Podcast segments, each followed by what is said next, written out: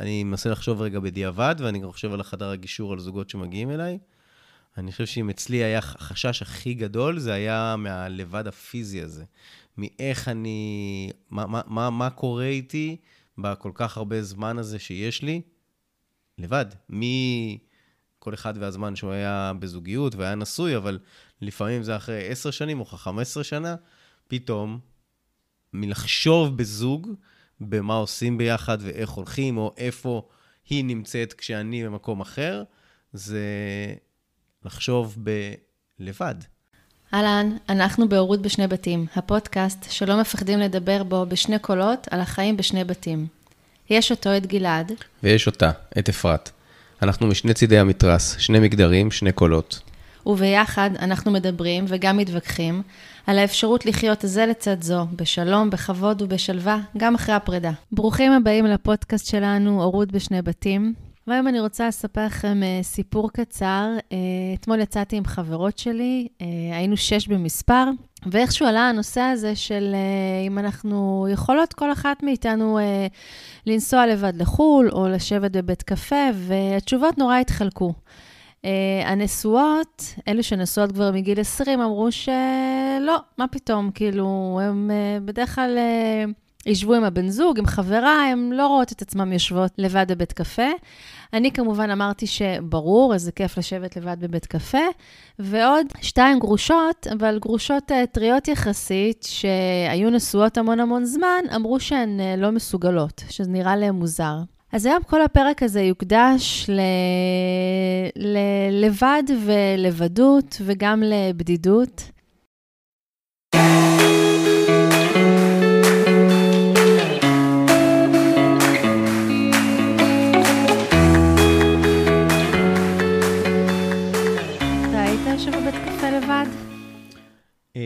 כן, האמת שאני עושה, זה יוצא לי לפעמים, אני לא בטוח אם הייתי יושב בבית קפה. לא, את יודעת מה?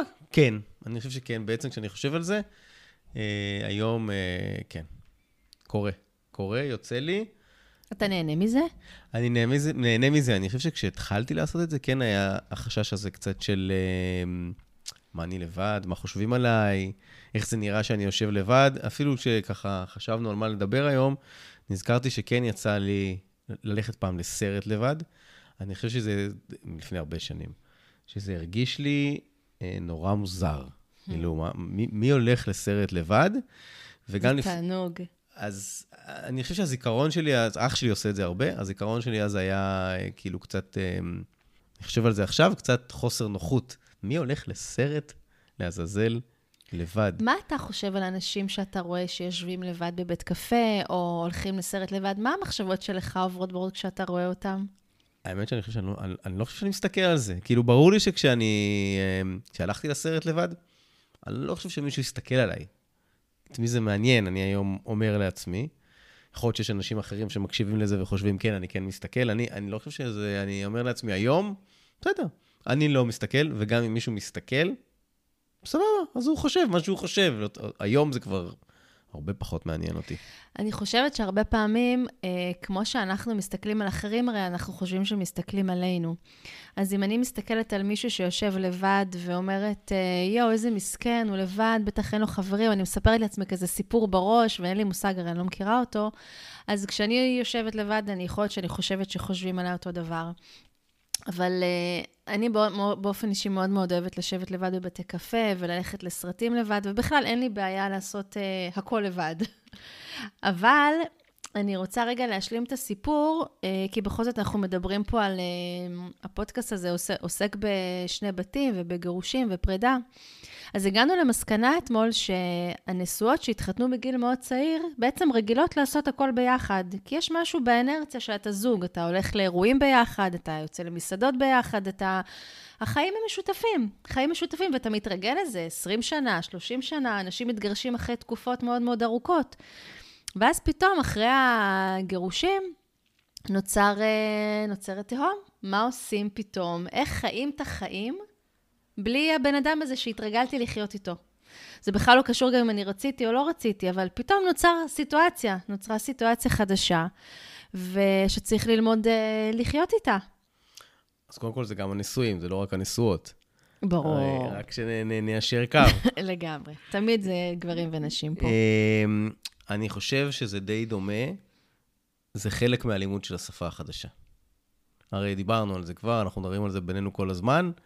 הדבר הזה של פתאום אה, להיפרד, להתגרש, להתחיל לחיות בשני בתים, ילדים עוברים וכולי וכולי, אה, זה ללמוד לדבר שפה חדשה, מממש איך אני אה, נראה, איך אני מתלבש, ודרך איך, איך אני מדבר עם הילדים, וגם איפה, איפה הלבד שלי, איך אני בא לידי ביטוי לבד. מה, האם אני עושה דברים לבד? אני חושב שאם יש, אני מנסה לחשוב רגע בדיעבד, ואני גם חושב על החדר הגישור על זוגות שמגיעים אליי. אני חושב שאם אצלי היה החשש הכי גדול, זה היה מהלבד הפיזי הזה. מאיך אני, מה, מה, מה, מה קורה איתי בכל כך הרבה זמן הזה שיש לי, לבד. מכל אחד והזמן שהוא היה בזוגיות והיה נשוי, אבל לפעמים זה אחרי עשר שנים או חמש עשרה שנה, פתאום, מלחשוב בזוג, במה עושים ביחד ואיך הולכים, או איפה היא נמצאת כשאני במקום אחר, זה לחשוב בלבד. נכון, אני חושבת שקודם אנחנו מדברים על המרחב הפיזי, הלבד הפיזי. זאת אומרת שאתה יושב בבית uh, בסוף שבוע הזה כשאתה בלי הילדים ובלי הבן זוג, ואז יש לך מרחב שהוא לבד, שהוא שקט, פתאום אתה שומע את השקט, אין ילדים צועקים ברקע, אין מי שמחבק אותך בבוקר או צועק עליך בבוקר, זה לא משנה, אבל יש מין שקט כזה, ופיזית אתה מרגיש באמת פתאום לבד, פיזית. ו... רק אחר כך, ואז אתה גם, יש לך לבד בארוחות משפחתיות, לבד באירועים, לבד ב... באיך שאתה מתהלך בעולם, פתאום אתה נתקע, גם יש כל מיני תקלות כאלה, אתה נתקע עם האוטו, אתה לבד, אתה הולך לקניות אותה לבד, אין לך על מי להתייעץ, אז מה לקנות לך. יש איזה מין חוויית לבד כזאת שהיא חדשה. ואחרי הלבד הפיזי, יש גם אה, עוד רובד אחד, שזה ה...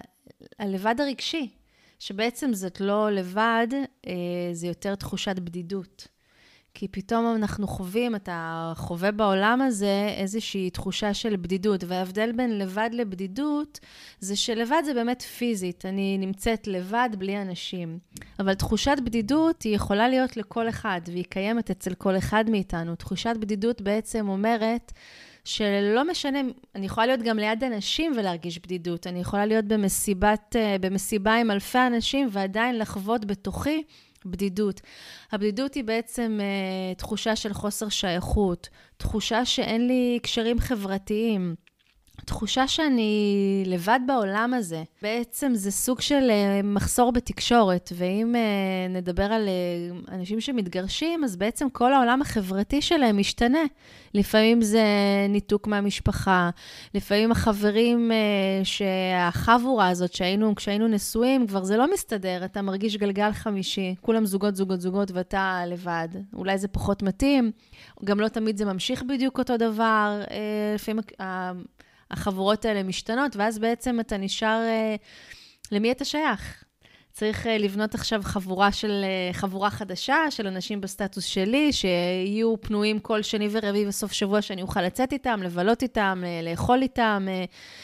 איך אני עושה את כל הדבר הזה? אז התחושת בדידות הזאת היא הרבה יותר עמוקה. היא קשה. ואיך את עם הלבד?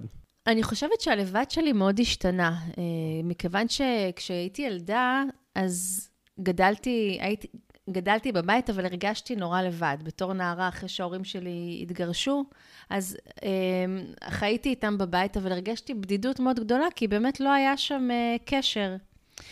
אבל יחד עם זאת, למדתי להיות לבד. זה לא הפריע לי. אז כשבגיל 20 פלוס אה, חייתי לבד בדירה שכורה, אה, לא הייתה לי בעיה, למדתי להיות לבד עם עצמי. נהניתי מזה מכל רגע. היה לי מנוי לסינמטק, אני זוכרת, לקולנוע לב, הייתי כל יום אה, הולכת לסרט בחמש אחר הצהריים. נהניתי מזה, עפתי על זה. הייתי נוסעת, אחר כך תקופה גרתי ליד הים, אני זוכרת בשדרות בן גוריון בתל אביב, אז הייתי חוזרת מהעבודה וכל יום בחמש הייתי הולכת לים. וזה לא היה משנה אם באים איתי חברים או לא באים איתי חברים, אני הייתי יושבת לי שם, רואה את השקיעה ונהנית, כאילו ממש נהנית מזה.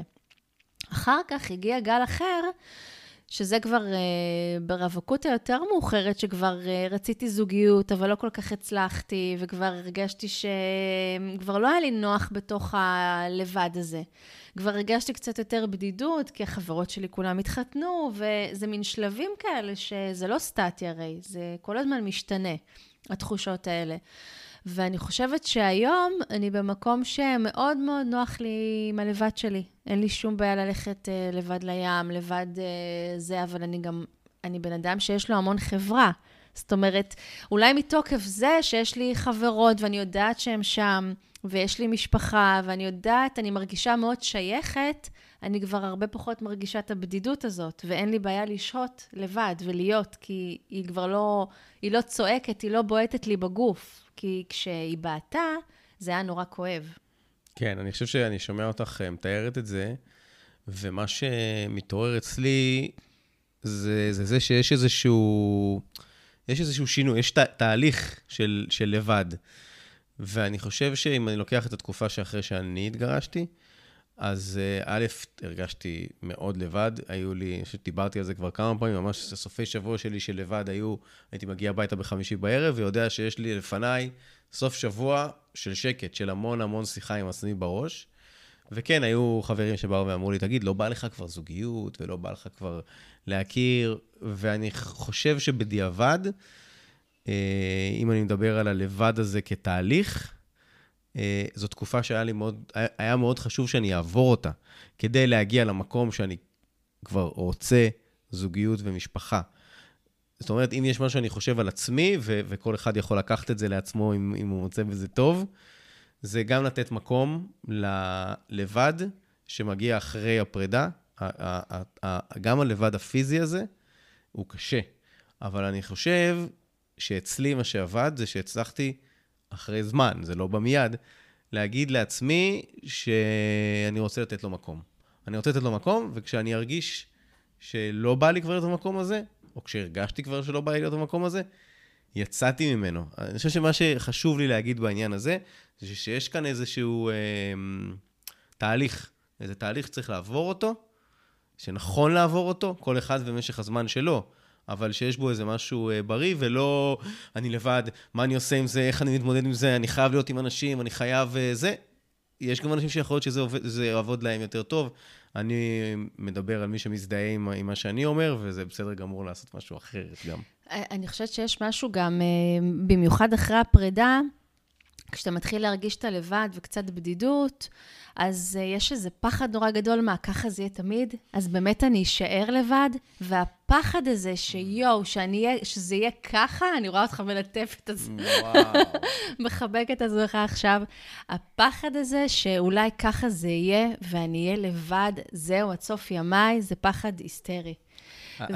אני, את, את פשוט אמרת, מה שקרה לי עכשיו, אני אתאר כי לא רואים, את אמרת, מה, ככה זה יישאר לבד, ואני מרגיש, מרגיש את מה שאמרת עכשיו בגוף, כאילו אמרתי, יואו, זה בול זה, זה כאילו, זה המחשבות האלה שעברו בראש, איך, איך אני עוצר את הלבד הזה, מתי זה מסתיים. אגב, התחושת לבד, אני חושב שגם הייתה, אה, גם אם, זה, זה כבר בדידות, אבל גם כשדני הייתה איתי. אה, למרות שכאילו לא הייתי לבד, הייתי עדיין בתחושת הבדידות, אבל חזרה למשפט הזה שלך, של ככה זה יישאר לבד, זה כאילו עשית לי עכשיו צמרמורת בכל הגוף, ו- ונגעת בדיוק בנקודה מבחינתי, זה, זה הפחד. לגמרי. זה הפחד, ואני דווקא מזמינה אנשים להסתכל לפחד הזה בעיניים. ובעצם להזמין את הפחד לקפה, ממש. כאילו, ולהגיד, אוקיי, בוא נסתכל על זה רגע, כי הנטייה שלנו היא כל הרגשות הפחות נעימים, או פחות ככה כיפים, להגיד, יאללה, לך, לך, לך, לא רוצה אותך, לא רוצה, אני מוכן לעשות הכל, אני אשתה, אני אעשן, אני אעשה סקס, עם מי שמזדמן לי, אני אעשה הכל בשביל לא להרגיש לבד. אבל הבעיה עם הדברים האלה, ככל שאנחנו דוחקים אותם אה, החוצה, הם רק חוזרים עלינו בגדול, עוד יותר. אז בעצם ההזמנה היא פה רגע לא להיבהל, לקחת נשימה עמוקה, ופשוט רגע להיות. להיות עם הבדידות הזאת, להיות עם הלבד הזה, וככל שנסכים להיות איתם, ככה הם ייעלמו יותר מהר. מה שאני מציעה גם לאנשים זה טיפה-טיפה ולאט-לאט לצאת מאזור הנוחות. אז לך לבד למקום שהכי קל לך. נגיד, אה, הכי קל לך ללכת להליכה רגלית בים של עשר דקות, אז תתחיל מזה. תתחיל לעשות משהו הכי קל, אבל לא, לא לאתגר יותר מדי, מה שאני קוראת לו מאמץ סביר, לא מאמץ גדול מדי. אבל טיפה להתחיל לצאת מאזור הנוחות והבדידות הזה, כי אפשר להישאב אליו גם באמת, אה, לא יודעת אם בקלות, אבל אפשר להישאב אליו ולהתחיל לשקוע. ואז אולי דיכאון ומצב רוח, כי ככל שזה נמשך, התחושות האלה באמת קשות. נגיד רגע משהו על ההבדלים בין גברים לנשים? אתה טיפה? רוצה? תגיד. כי מה שעלה לי כשדיברת, הזכרת קצת התמכרויות. כן. ויש איזה הבדל בין אה, נשים שיותר, גם כי הן מכל מיני סיבות שאני לא ניגע בהן כרגע, אבל מתאוששות יותר מהר, בדרך כלל סטטיסטית, מה, מהתהליך. אה, וגם הן נוטות יותר אה, להתייעץ, לדבר, לשתף, בעוד שגברים נוטים יותר, סטטיסטית, אני מדגיש, לפנות כן למקומות האלה של התמכרות. התמכרות לספורט, התמכרות לסמים, התמכרות לפורנו, ל-whatever. זה, זה חלק מההתמודדות עם, ה, עם, ה, עם הלבד. ו- וחשוב להכיר את ההבדלים האלה, זה מאוד מאוד חשוב בעיניי. ואני רק רוצה להגיד שדווקא חשוב לגברים, אז במיוחד, אחרי הפרידה לבקש עזרה. לגמרי. שאנחנו מדברים על זה, אבל זה כל כך חשוב, לבקש עזרה אמ, מחבר טוב, זה לא משנה מי זה יהיה מחבר טוב, אה, אתה עושה מעגלי גברים, אז שם, אמ, טיפול, אה, ללכת לקבל תמיכה מאיפה שאפשר, מאנשים שהם אנשי מקצוע, ממי שאפשר, ולא להישאר עם זה לבד, סגור בבית, בארבע, בין ארבע קירות. לגמרי, אני חושב שגם היום... אני, אחרי שהתגרשתי לא הכרתי את הכלי הזה, אבל אם יש כלי נהדר, זה כתיבה.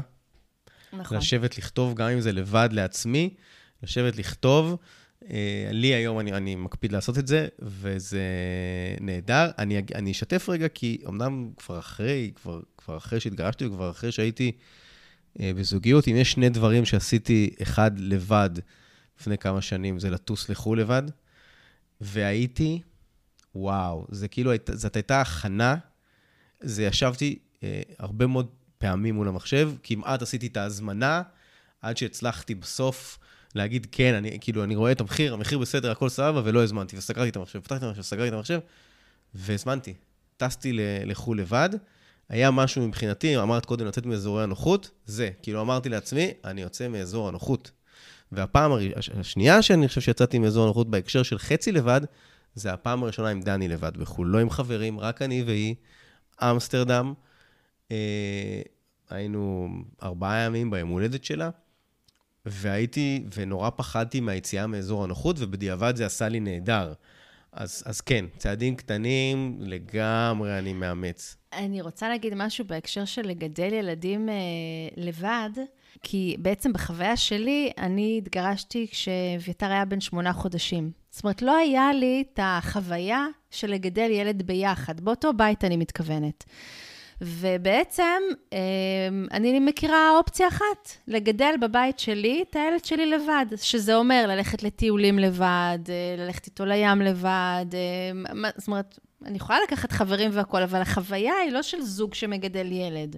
ואני חושבת שזה הבדל משמעותי, כי כשאתה מגדל ילדים אה, ביחד המון שנים, או יש לך חוויה של שותפות, ופתאום אתה נדרש לעשות את כל הדברים האלה אה, עם עצמך, זאת אומרת, להיות אחראי לבד על, על הילדה בחו"ל, זה פתאום אחריות נורא כבדה שלא תכננת אותה. אתה תכננת שזוג הורים יגדלו, יישאו באחריות ביחד, יחליטו את ההחלטות ביחד, אה, ופתאום זה לא קורה.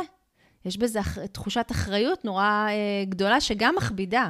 ממש. כי ממש, זה כבד אבל... לשאת את זה. כן, זה היה, אמ, הרגשתי מאוד, אמ, כן, האחריות הייתה קשה לי. כאילו, מה יקרה אם משהו לא בסדר? נכון. אני לא, נכון. אני לא מרגיש טוב. כאלה, כזה, ואני, טוב, זה המקום של אה, החרדות שלי. כן. היום בדיוק דיברתי עם אה, מישהי שהיא גם, היא הייתה חלק מהזה, היום היא פחות, היא כבר לא חד-הורית, אבל אמ, היא שאלה אותי אם אני, היא אמרה לי ש, שהיא הולכת לבדוק אה, אם התינוק חי. כאילו, לא במובן שלך, היא אמרה, הוא ישן כבר שש שעות, ורציתי לבדוק שהכל בסדר, אז הלכתי לבדוק שהוא נושם, והיא כאילו אמרה לי, אני קצת מרגישה אה, חרדתית. אמרתי לה, אוקיי, וולקאם, גם אני, אני מודה, עד היום אני לפעמים עושה את זה לדני. וואו. כאילו, אני ניגש לחדר לבדוק שהיא נושמת. וואלה? כן. וזה מהאחריות שעכשיו אני אחראי עליה. אני, ש... וכשהייתי, כשגרנו לבד, אה, אני והיא, לפני שהכרתי את דינה, אז זה קרה הרבה יותר. זה ממש היה, וגם אחד הפחדים, וזה אני אומר, ואני יודע את זה, אני מכיר את זה גם מאחרים, אחד הפחדים של גרושים, גרושות, חד הורים ל...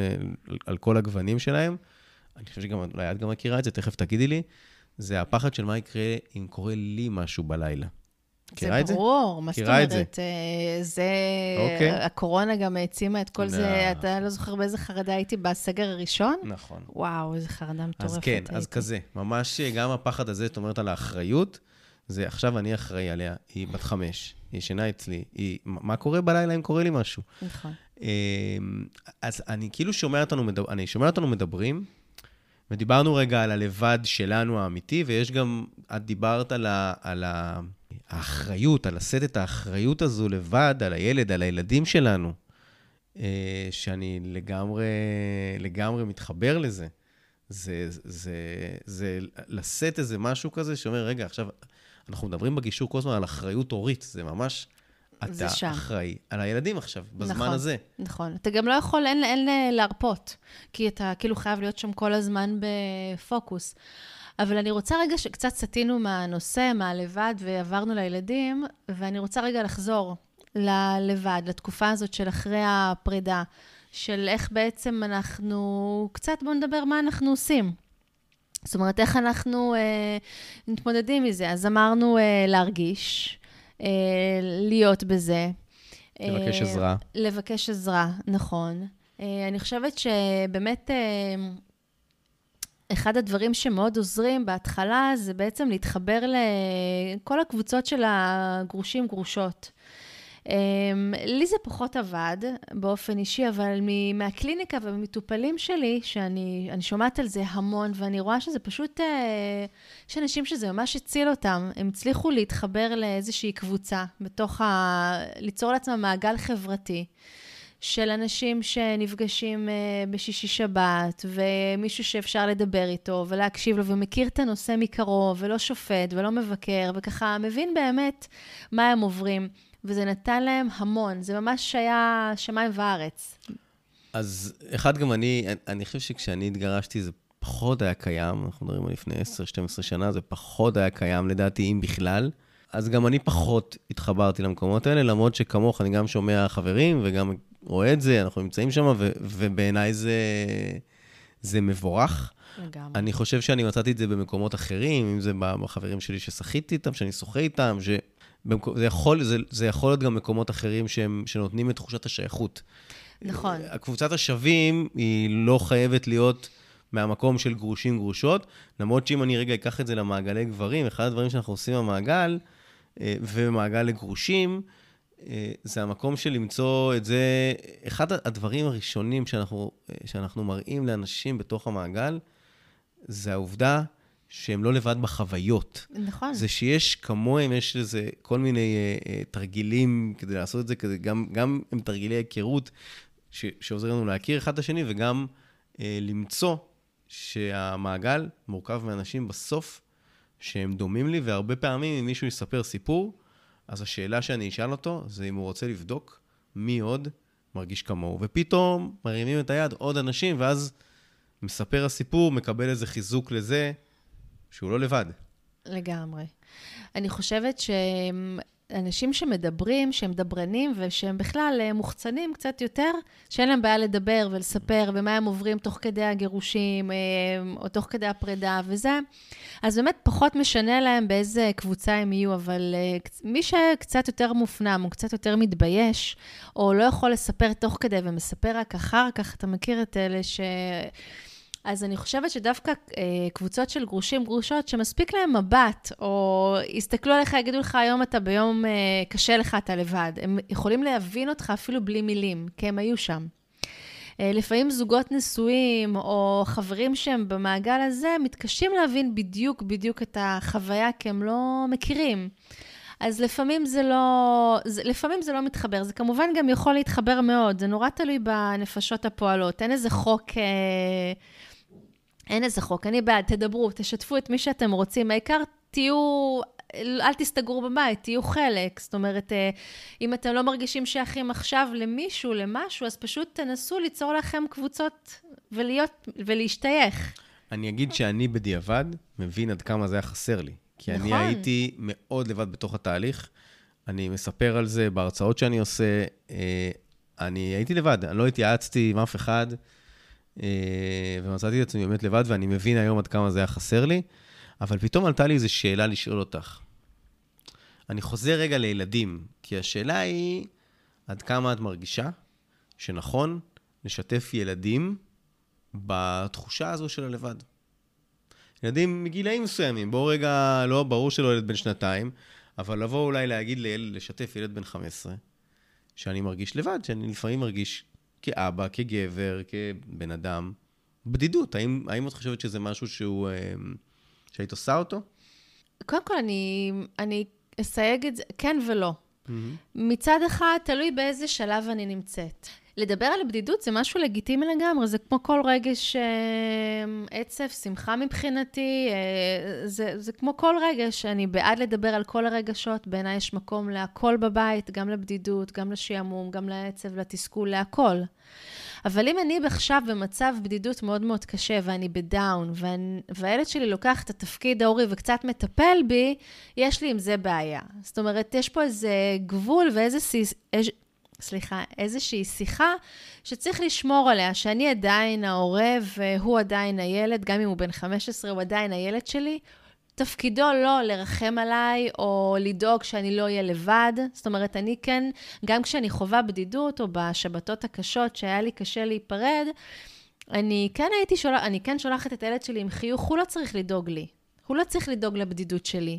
לך תהנה, לך תהנה שם, אה, אני אהיה בסדר. גם אם אני לא אהיה בסדר, אני אהיה בסדר. אני אדאג לעצמי, אני אדאג לסביבה, אני אדאג לטיפול, אני אדאג למה שצריך. אתה לא צריך לטפל בי, אוקיי? אז אני לא רוצה שהוא ילך במחשבות שאני כל הזמן בבדידות ואני רע לי ומר לי. אבל אפשר לדבר על הבדידות בבית, כי אין בן אדם, ואין ילד דרך אגב, שלא חווה בדידות. בכיתה, בגן, באיזשהו רגע של דחייה, רגע של אה, חוסר שייכות. יש רגעים כאלה.